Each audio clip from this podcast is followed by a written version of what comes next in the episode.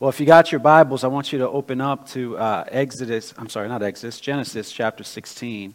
And last week we began a series that we called Our Forever God. Forever, because as we just sang in the song, you are the same God. You know, we look throughout the scriptures. If you open up this book, you'll re- realize that there's a recurring, unchanging theme that's in there. And that is God always remains the same, God is forever the same.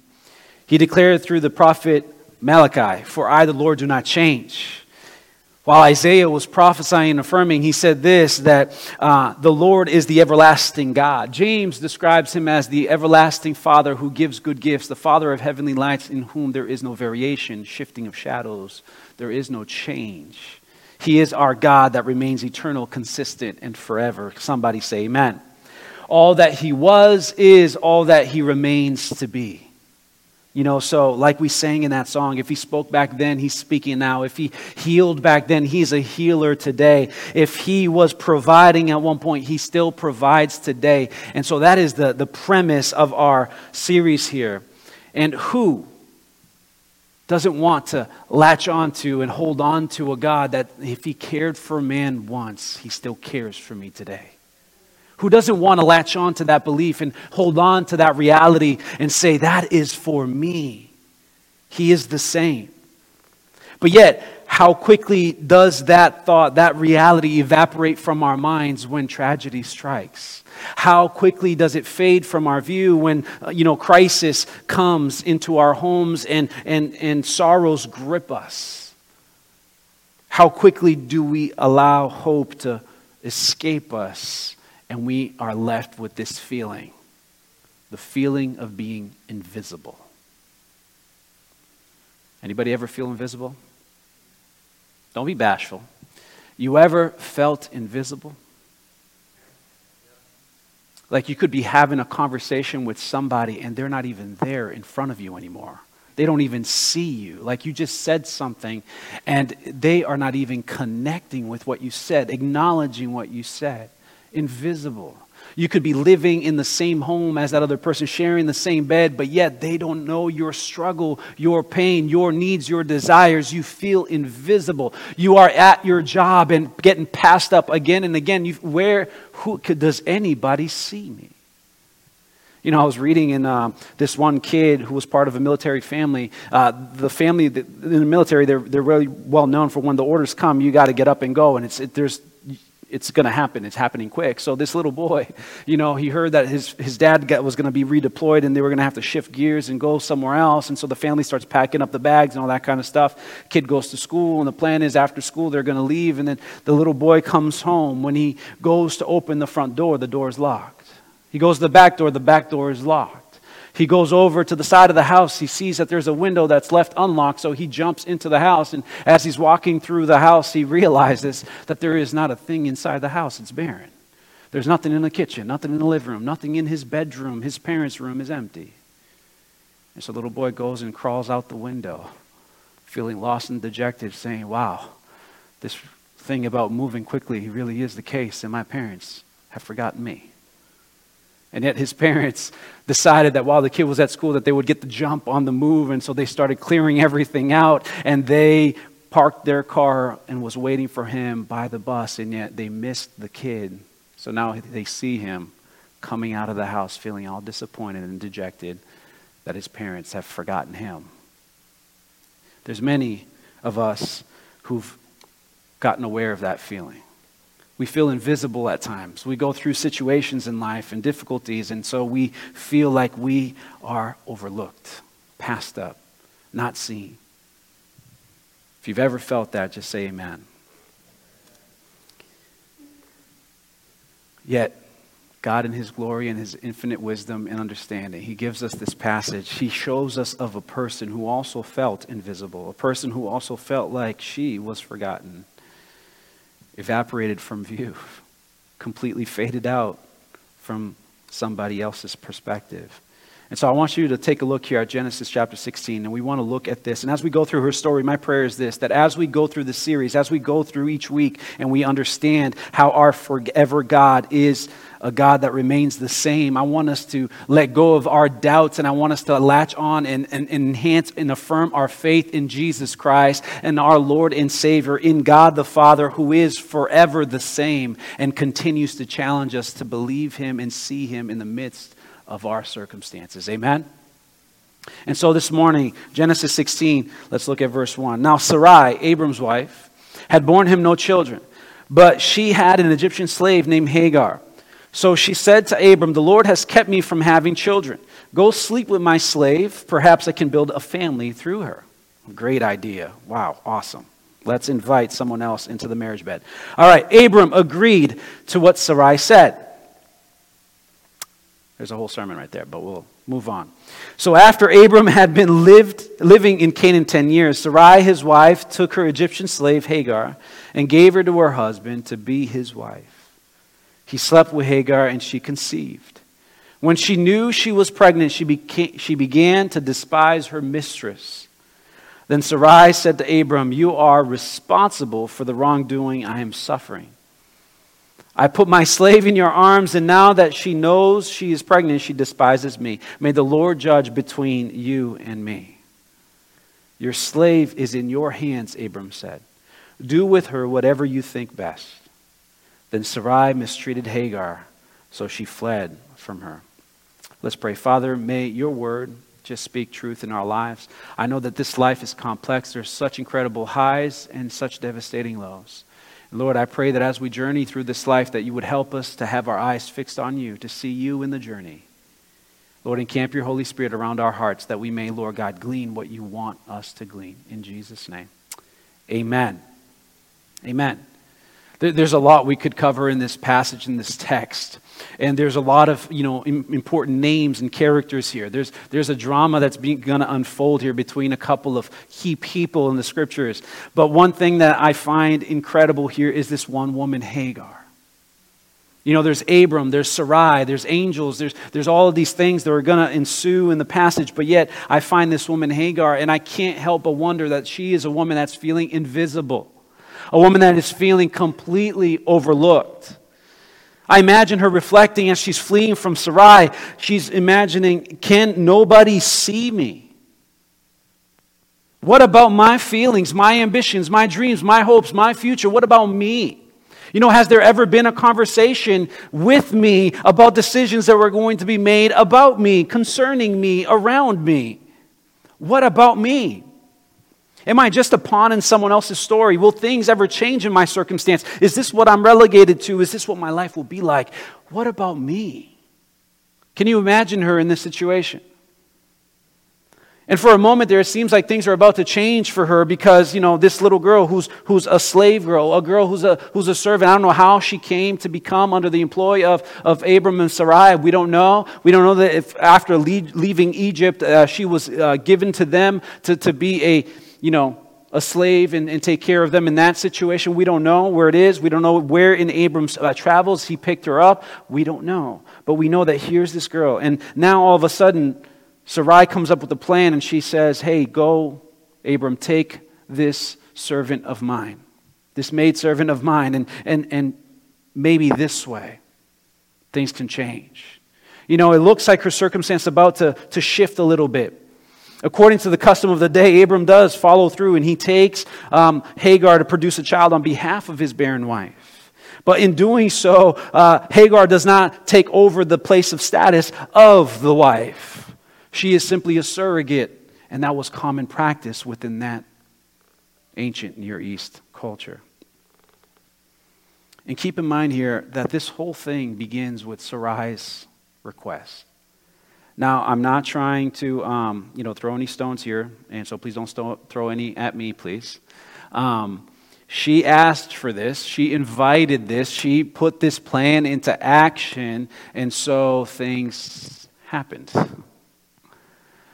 You know, Abram should have said no. Abram should have objected, just like Adam should have objected in the garden. So don't, you know, listen to this and say, oh, it's all her fault. Uh, there, it takes two to tango here.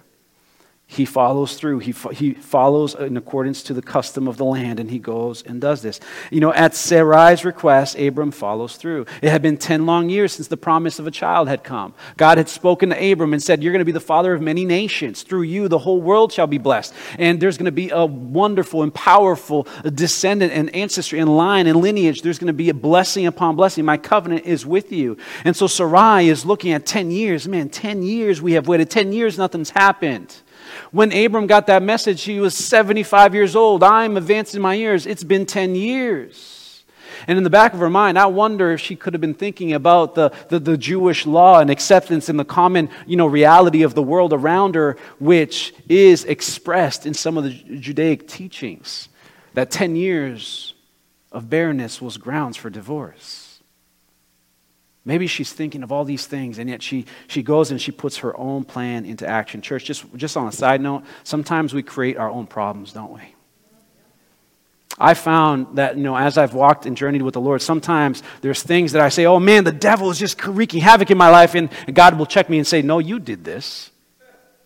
No, no, no, you did this. Why are you frustrated that this person isn't paying you back? You're the one who lent them the money. Or for those of us who are now getting the calls and saying, hey, please pay us back. You know, uh, loan forgiveness is only $10,000 according to the administration plans and what's happened recently, right? Uh, everything else beyond that, come on, pay it back. And we're like, oh man, these creditors don't stop chasing me. Well, why did you borrow it? You made the choice. Now you got to deal with the consequence, right? So sometimes we make our own beds and now we have to go and lay in them. So stop assigning, you know, credit to the devil and making him more powerful than he is when we in fact actually walked right into the disaster. It's important for us to realize that. So, but that is a whole other subject. Here's the deal. It's been 10 years. All of a sudden this plan comes through. I doubt that Abraham was thinking about maybe divorcing Sarai at this point, but yet he goes along. All right? He goes along with the plan. And now something that should have brought solution and solved a problem is only the beginnings of which. Hagar realizes that she's conceived a child. She begins, verse 4, to despise her mistress. She begins to put on this air of superiority. She begins to see, hey, I am a slave girl, young, but I'm fertile. And look at her, my master. She is old. She is barren. Although she is free, she ain't got what I got. She's not giving to him what I can give him. And she started to flare up some feelings that were not right. And she started to mistreat her master. And so, Sarai does the human thing, which is very easy for us to do, sometimes fight fire with fire. And she starts to mistreat her maidservant.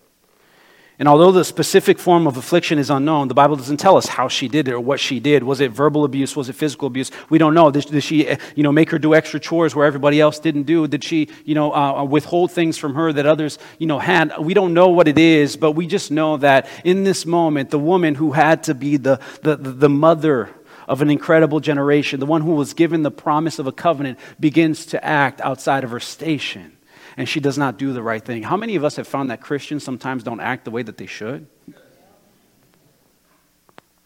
It's very sad that Sarai started mistreating her servant. It, it, doesn't matter that the servant instigated it, but Sarai started mistreating her servant. Abram said, Look, you gave her to me. You wanted to solve a problem. She is not mine, okay? She was your maidservant. You deal with her. You, you see, you do what is, is best. And Sarai did what was wrong. She mistreated her. Nowhere in this story is this a justification for us to mistreat people. She was doing the wrong thing. And so things got so bad, so difficult that Hagar said, I've got to get out of here. I've got to get out from underneath her rule, underneath her, her, her, her influence. I have to get out of here because she is just mistreating me. Imagine her confusion as she is leaving. I, I wonder, when did she flee? You know, did she pack her bags secretly? Did she try to, you know, store up some, some reserves? I don't know. Maybe she fled in the middle of the night, and so maybe her reserves, her stores, well, her, her resources would have been low. Uh, imagine this little girl leaving, this, this young servant girl leaving, pregnant, all alone, uh, leaving the place of her covering, the place of her employ, the place where she lives, and she's going out into the desert in the direction of her homeland. We know in the Bible when we read the story that she is from Egypt. And so she heads out into the wilderness on the way back home. And I wonder, confused, lost, concerned, what's going to happen to me? What's going to happen to my child? Am I going to get home and my family going to receive me? Do I even have family back home still? What has happened? I don't know how long it's been and, and, and what's transpired since she's left. Are they going to have the, the, the supplies and the, the ability to afford to sustain me and help me in this? There's all of these questions floating in her mind and all of this worry and strife, all of this tension and anxiety, and it's there, and she is fleeing. She feels like it's best for her to go and step out, and awaiting her out in the wilderness is a rugged terrain. She's risking her life and the life of her child. Awaiting her out there is harsh elements. Awaiting her out there could be nomadic traders that could jump on her and, and, and jump her and, and abuse her and, you know, sell her. And all these other things could have happened to her. She might not even make it to Egypt. And that's the context that we pick up verse 7. Look with me. Verse 7 Then the angel of the Lord found Hagar. Somebody say amen. Then the angel of the Lord found Hagar near a spring in the desert. It was the spring that is beside the road of Shur. And she said, Hagar, slave of Sarai, where have you come from? And where are you going? I'm running away from my mistress, Sarai. She answered. Then the angel of the Lord told her, Go back to your mistress and submit to her. The angel added, I will increase your descendants so much that they will be too numerous to count. Would you look at that? Would you look at that? The forever speaking God, like we covered last week, is also a forever seeing God. A God who sees a slave girl on the backside of a desert, a girl that has no renown or, and name and prestige, a girl that is invisible he saw this young, confused, mistreated, desperate fugitive slave girl in the middle of a desert. Can somebody say amen? Hagar, heartened and awe by this encounter. The angel goes on and tell her a specific prophecy. But look at verse 13. After she sees the, the, the angel of the Lord and she hears the word the angel says, this is what she says. You are, she renames the Lord. You are the God who sees me. For she said, I have now seen the one who sees me. I've seen El Roi. She renames God El Roi, the God who sees, the God of my seeing, the God who has seen me. I have seen him and he has seen me, and yet I still remain.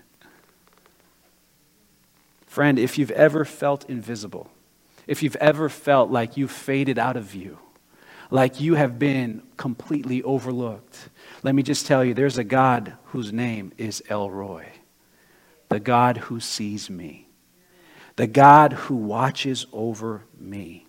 He has not passed you up. He has not forgotten you. He sees your pain, your yearning, your desires. He sees where you're at. He sees where you're going. He sees you. And because He sees you, you can see His mercy. Amen. Because God sees us, we can experience His mercy. Check this out. When He shows up, the angel of the Lord, who is a representative of God, who oftentimes, like we said last week, is a theophany where the Lord appears. Um, it might even be a Christophany where Jesus Christ appears, the pre incarnate Christ appears before his coming in the New Testament. He appears to man and shows up in the flesh. She sees the Lord. And I like how verse 8 says, and he said, Hagar. Church, this God, who is our forever seeing God, he sees you personally. Can, can somebody just say that real quick to themselves? Just let that wash over you. He sees me personally. When he shows up, the first words out of his mouth is not, hey, you over there. Hey, you slave girl. Hey, you miss. Excuse me, pardon me. The first word, Hagar. He calls her by name. We see this again and again throughout the scriptures. When God calls out to his people, he calls people out often by their name. He sees us personally right there. He's, you know, and, and stop and think about this. I often try to make contact, you know, eye contact with you guys when I'm preaching. And these lights are really bright, and sometimes I can't see. I got to focus a little bit, and things starts to calibrate. Then I can finally see the, the, the basic outline of your heads and your faces and all the wonderful clothes you're wearing and how good looking you guys look. But here's the deal if I try to do that with everybody, I have to stop and do that one by one. I got to look at you, Lori, then you, Mark. Then I got to look at you. May. I got to look at each one of you one by one. But yet, when God sees us, He sees all of us at the same time. See, stop and think about this. God, who has everything under his control, who's, you know, um, telling the waves where and how far they should go, the one who's appointed the stars and called them by name and assigned a name to each and every one of them, who sees everything, who holds everything in his control. He's able to phase out and blot out all these other things. And when he sees, he sees each and every one of us individually at that moment, and he gives us his 100 undivided attention. I got to see you one by one, but he sees us all at once. He sees us completely and fully. He can see us in the middle of the sea of everything that is happening in the world, everything that He is appointing of leaders and the setting up of nations and the bringing down of nations, and all of the things that He's governing within the, the realm of science and the, and the natural laws of the world and universe. He is able to look past all of that and see you personally.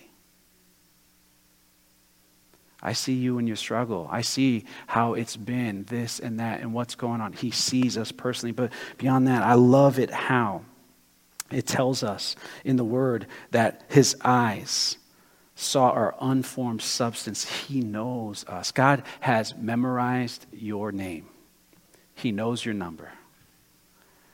God knows every detail about you, which leads us to the next thing where God calls out to her in verse 8, and He said, Hagar slave of Sarai. See, when God speaks, it, might as well be that we're the only person in the room. We're the only person in all of creation because that's the type of attention He gives us. But when He comes and He encounters us, He sees us, He sees us perfectly. Our forever God sees you perfectly.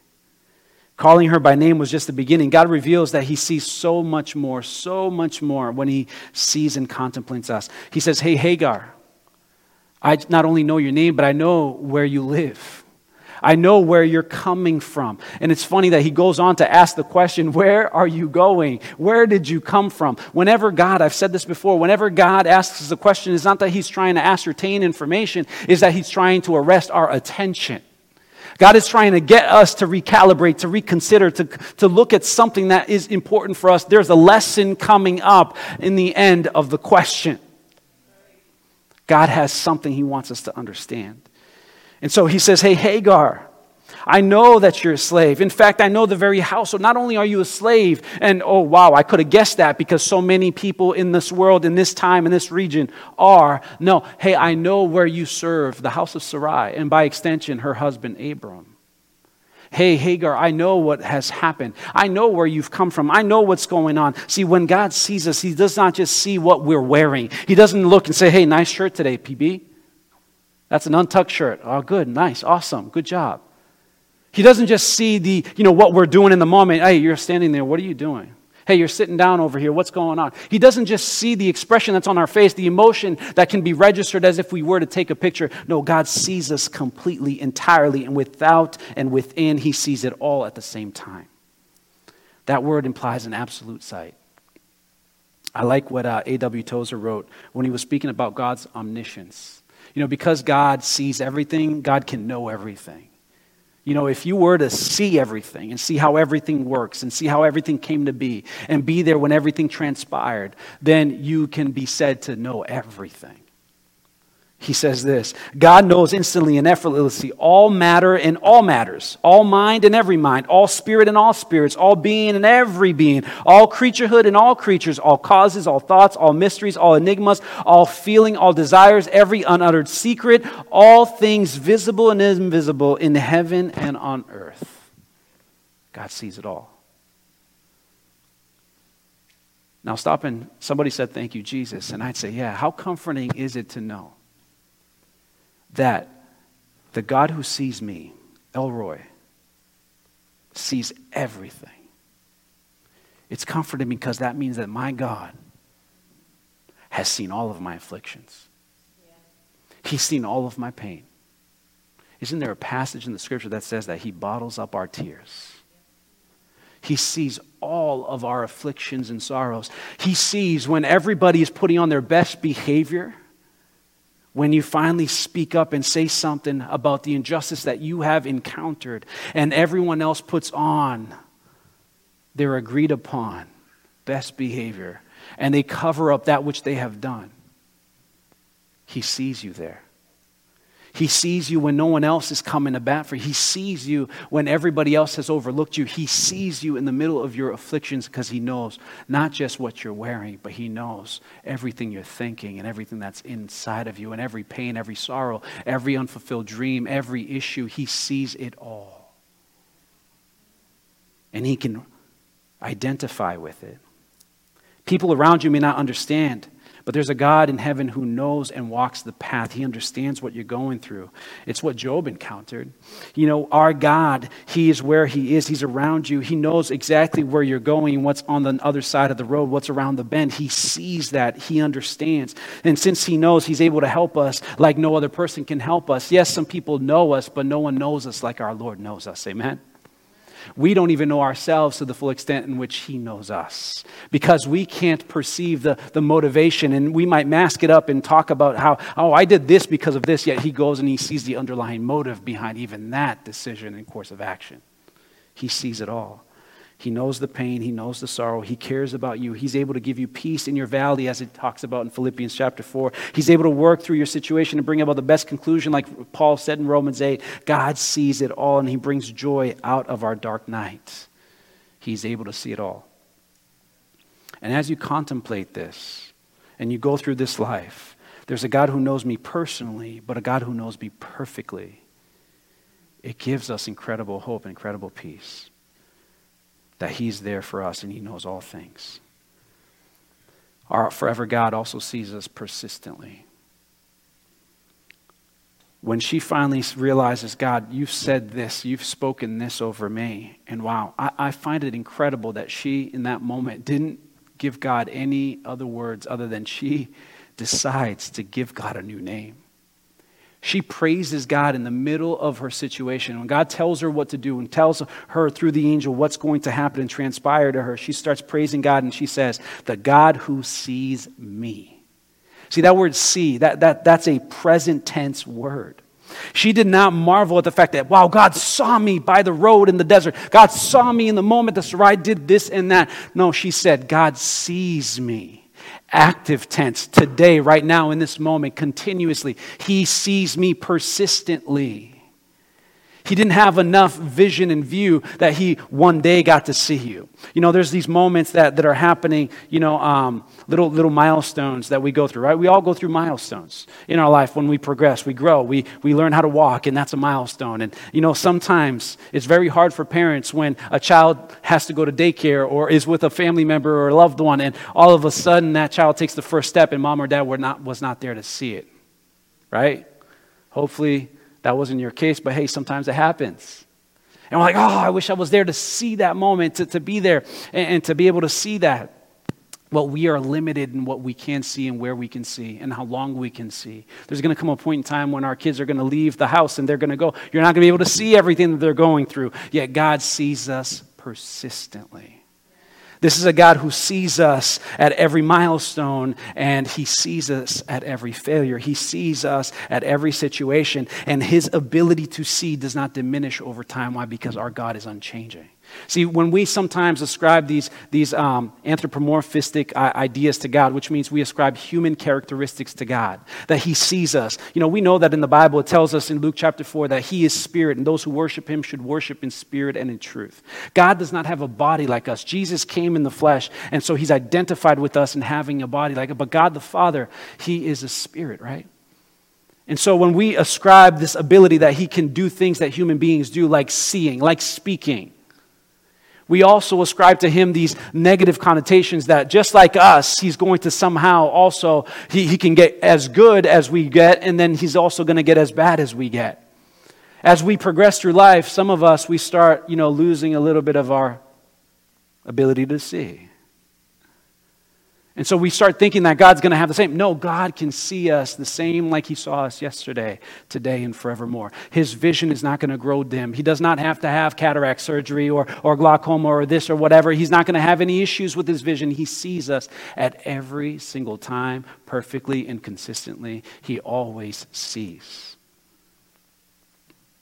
Indeed, He who watches over Israel will neither slumber nor sleep. How different is our God from us? Amen? How we watch over ourselves. Right? We, we put on our best effort, we put on our best uh, characteristics while everybody else is watching. Yet God is a God who sees persistently while everyone's watching and when everyone is not. When the lights go out and everybody goes away, when we're all alone and by ourselves, God still sees us. And hey, that should be an encouragement to so many. You know, to know that, hey, there's a God who sees you when you are putting everything forth and you're doing your best and you're trying your hardest, but then He also sees you in that moment that you drop the ball. How awesome is it that there is no tattletale that can show up in the world, no person that can come and say, hey, look at what this person has done. They can't bring up past accusations and issues and say to your God, hey, look at this, look what she did, look at this egregious thing and this egregious sin and this terrible uh, decision and that poor attitude and look at the words that they thought in their minds. They can't come out bringing out uh, skeletons out of your closet and say, Lord, look at this person. Our God who sees us persistently says, Yeah, I know, and I've seen that, and my love for you remains the same my love for you remains everlasting the same. It has not changed. How many of us need to hear that? Because you know what? Last week was rough. Uh, you know what? I, I decided that I wasn't going to do this thing with God anymore, and I decided to go do this my way. I said, God, you're taking too long to show me your ways. You're doing, you're not doing it the way that I would want. So I took matters into my own hands like Sarai did, and now I've made a mess of my life, or I've made an issue of my life. There is no amount of, of knowing or uncovering or exposing that somebody could do to bring up that issue, the enemy might say to you, Look what you did. You are a terrible person. You can never earn or experience God's love. You're never going to get past this. Yet God says, I've already seen that, and I love you with an everlasting love and I've chosen you exactly as you are, and I've called you by name. I know you personally. I know why you chose to do that, and I know how to get you out of that. I know exact I see everything that needs to be righted within your heart so that you don't make that choice once more. Now, for those of us who have something to hide, it's a terrifying thought that God can see us persistently, perfectly, and personally. It's a terrifying thought to know that God knows something. It's like, you know, almost a lot of movies have this same motif in it, where there's, you know, the protagonist rides a wave of temporary success when they are deceiving somebody. You know, I think about Aladdin. I'm watching kids' movies recently, right, and listening to kids' songs. So in the car, I was thinking about Aladdin this week driving as Micah is, you know, just singing out the songs in the car. Um, Aladdin he experienced this temporary, you know, success with Jasmine. He's, he's, you know, putting on this air of being a prince, and yet he's a pauper. He's a, a guy who, who lives on the streets, who steals, and, and he does not fit the part, and yet he meets this beautiful princess. And through a wish from a genie, all right, this is not theological, this is, we don't believe in genies, okay, but hey, it's a kid's movie, all right? Just follow me for a second. All of a sudden, he goes and he starts putting on this air, this appearance of being a person that is not who he is. And that fear of her finding out, the fear of, of Jafar, the bad guy, exposing him and utilizing and twisting him to, to get what he wants so he doesn't lose what he was going to get. There's this, you know, feeling that if we have something to hide, we should not feel comfortable with a God who's able to see everything. But again, I tell you, even knowing that you don't fit the part, even knowing that you might not be the one, that you don't have it all together, He still loves you with an everlasting love because He sees it all and He still cares for you. Jesus Christ, while we were yet sinners, died for us pursued us with an everlasting love. Amen. Man cannot hide himself in secret places so that I cannot see him, declares the Lord. That's what he says in Jeremiah 23. The fact that he's always watching should bring us to the realization why am I running? Why am I trying to hide? The invitation that I see in this passage, there's so many things, but one of the, the major things that I want us to just focus and wrap our time up in is the fact that because God sees us, He's a forever seeing God who knows us personally, perfectly, and persistently. We got to look at what He said to Hagar. He invites us to do something very important. When she was fleeing her mistress, the angel says to her in verse 9, Go back to your mistress and submit to her. The angel added, I will increase your descendants so much that they will be too numerous to count. Because our God sees us fully, continuously, perfectly, He's inviting us to submit to His will. He's inviting us to submit to what He has in store for us as opposed to what we decided is good for us. He has some lessons He wants us to learn in the midst of this life that we go through. He wants us to hear. And when we hear that word, go back. Oh, Lord, but you don't know. You don't know how I was abused and mistreated. You don't know, Lord God, everything I had to deal with. You don't know how st- tough it is for me to keep my Christian witness in that space. You don't understand, Lord God, all of the things that are not going right. You don't get it. Yes, I do. I see it all. Yet I'm calling you to be faithful, to submit first. How many of us have come to understand that, you know, the order of blessing when it comes to God? It's not, I'll bless you first, then you submit to me. It's submit first and then seek first the kingdom of God and all his righteousness, and then these things shall be added onto you. There's that, that idea that we submit first. Obedience is required first. And then comes his blessing. Then comes his promise. Hey, Hagar, go back to the place that you're running from. Hey, Hagar, go back to that space and I will do something with you. I love the fact that at that moment, she renames God, the God who sees me. She has a praise break in the middle of her desert and she starts glorifying God in that moment, praising Him for what He will do. Imagine her going back and knocking on the door and saying, Hey, I'm back here. Uh, why are you here? Why did you leave? What's going on? You, you know, you're, you're going to be punished for running away. All of these things. She just goes back and God had a plan for her. And I, I love this because I see sometimes, you know, um, when people start going through, we make decisions in our lives and we, you know, ascribe um, to certain things. We subscribe to certain things. We, we sign on to certain things. And then things get difficult in our lives. And when they get difficult in our lives, you know, how many times are we tempted to give up and run away? To give up and stop doing that, to not be able to do this and continue? How often uh, does somebody, you know, in love in the honeymoon stage say, you know what, this is going to be awesome, marriage is this and that, whatever, and then they get into the marriage and life gets difficult and, and God starts breaking down our independence? And starts realizing, helping us realize that life is, you know, marriage is preferring your spouse over yourself, is taking care of someone else's needs before your own. It is loving and being a model of how Jesus loved the church, that he gave himself up for it. And then we're like, you know what? It's getting too tough. It's getting too difficult. She, he doesn't see me. She doesn't see me. The tears that I'm crying, the, the unfulfilled expectations. You're not fulfilling my needs. All of these things. And the going gets tough. And the decision is, I want to run. That word divorce is thrown around. How many, you know what, when the going gets tough and the kids start talking back and the teenagers start saying, you know what, no, I want my way instead of your way, Dad. It's, it's this that I want to pursue for my life as opposed to that which you wanted me to pursue. And the things start getting difficult and there's that temptation to just say, I'm going to let go and let them do whatever they want and I'm not going to be involved and parent and do the hard work that is needed. There's a giving up. You can apply this in so many different ways. See, the reality is there's some people who won't grow because God has a plan to teach them in the place where they're running from. In what they're running, the situations that He's put in there for their training to build up their character, to build up their, their, their, their uh, opportunities and their witness. You know what? They go and seek counsel. Hey, I, I want to learn, I want to grow in this. And then when the counsel gets given, they say, you know what? I'm switching my counselors. I'm looking for a new therapist that's going to line up to what I want to hear and what I want to say and where I want to go and what I want to do. Or maybe we join a church. Nobody here's ever done that, right? We've never joined a church just because our previous church didn't tell us what we wanted to hear. Nobody's done that. God wants her to go back to the place. And I love it because God is saying to her, so, Hagar, go back.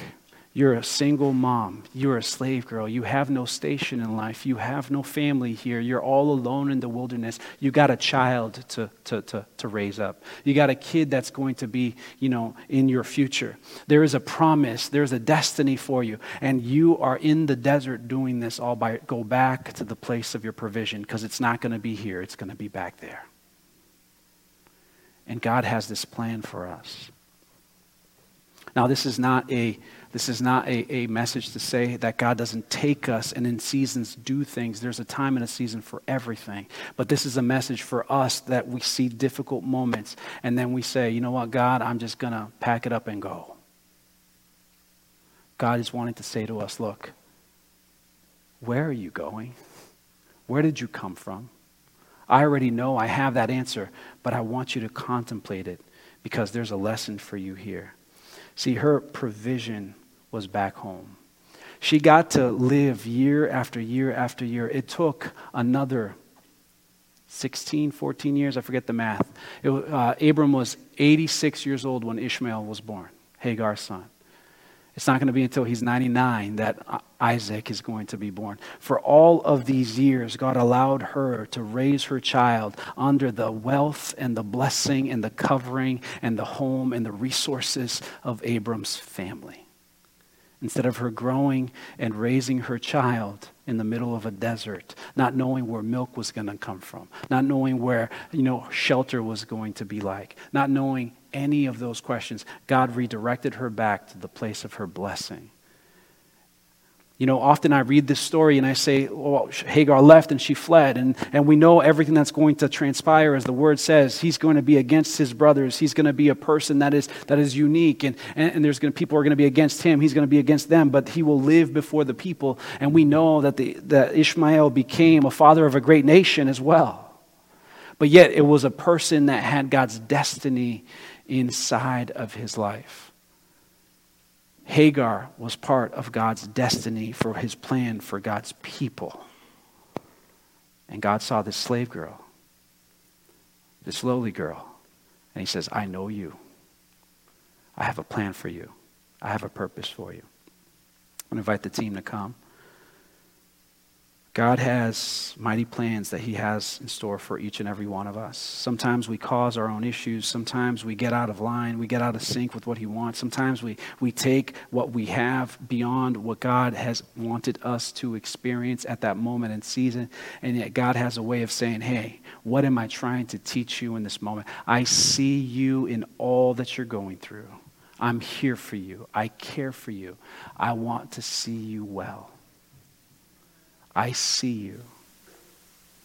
Every day, the FAA Air Traffic Organization provides services for more than 45,000 flights and 2.9 million air passengers across more than 29 million square miles of airspace.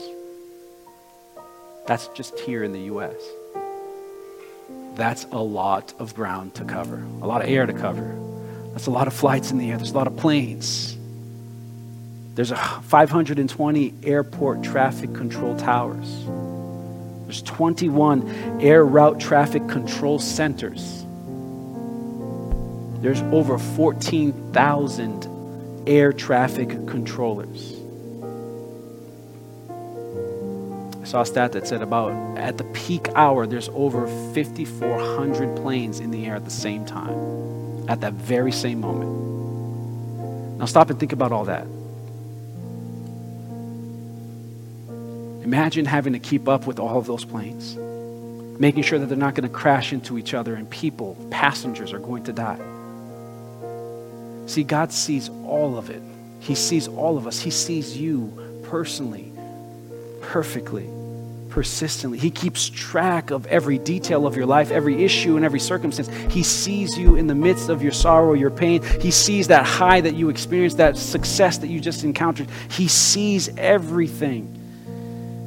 And He makes all the calls to keep it all going in the right order, in the right way, so that you don't crash and burn. He sees it all.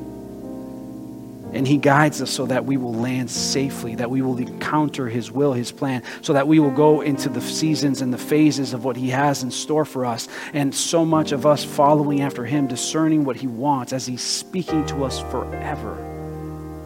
Knowing that He's also seeing our issues and our needs and the bends in the road and the changes in our lives and where we're supposed to go. He sees it all. He sees what will affect every choice before we even make it. He sees it, and we can believe Him with confidence that because we see Him, because He sees us, we can see Him in His mercy. A sinner saved by grace, God sees me. Person who's been divorced, God sees me. A person who felt like he had no future or purpose, God sees me a person who felt like everything was broken and nothing could change and would forever remain invisible, El Roi says, I see you. I invite you to stand with me. Just close your eyes. I feel like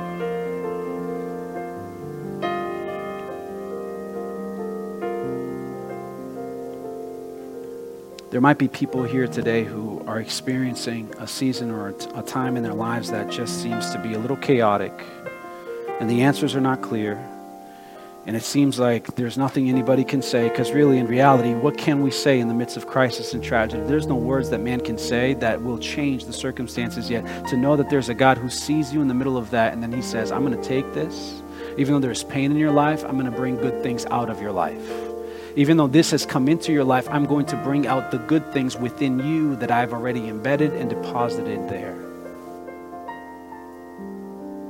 And so maybe the invitation for some people here today is just to spend some time with the God who sees you in the middle of your storm, who sees you in the middle of your issue and sorrow. And, and there is nothing that a pastor can say, that a brother or sister can say. You just need to sit with the one who sees you and knows you intimately and is here to encourage you, but call out destiny from within you. Lay your burdens and your cares on Him because He is faithful. He who knows every little detail of your failures, yet still gives you His best on your very worst day, He sees you. That's what Jesus Christ did for us. And if you've never encountered that and you see, you think of this idea of a God that sees everything and that gives you tension, that, that, that makes you angry, that makes you frustrated, you know, it's something that puts fear in you, then let me just say today you can change that. Today you can enter into a relationship with the one who sees you and say, I'm trusting that even though you see me, you still love me and care for me. Help me to experience your mercy today. Help me to live for you, live right, and live in the way that you would call me to live.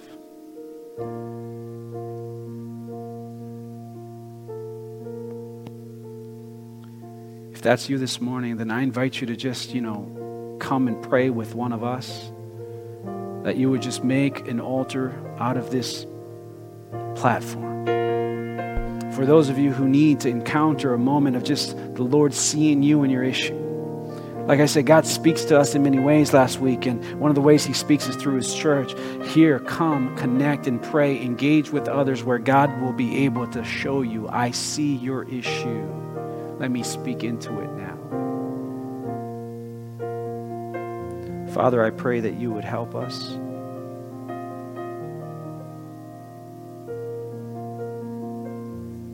That we would encounter you in this moment. I know it's a divine moment, Lord God.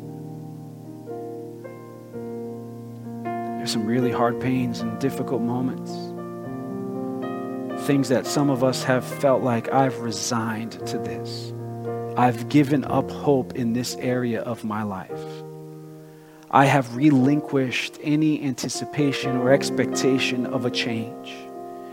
I've felt invisible again and again. Nothing's changing. No one sees. God, I pray right now, Holy Spirit, move inside of these hearts and allow them to just catch a glimpse of your undivided attention. Lord, I pray your words of promise that you have spoken. What you've ordained when you saw each unformed body and wrote down every day in your book. I pray, God, that you would speak the realities of those details into your children's heart this morning. God, thank you that you see us. Thank you that you will never turn your gaze away from us. Thank you that you are for us and not against us. Have your way in our lives. Thank you.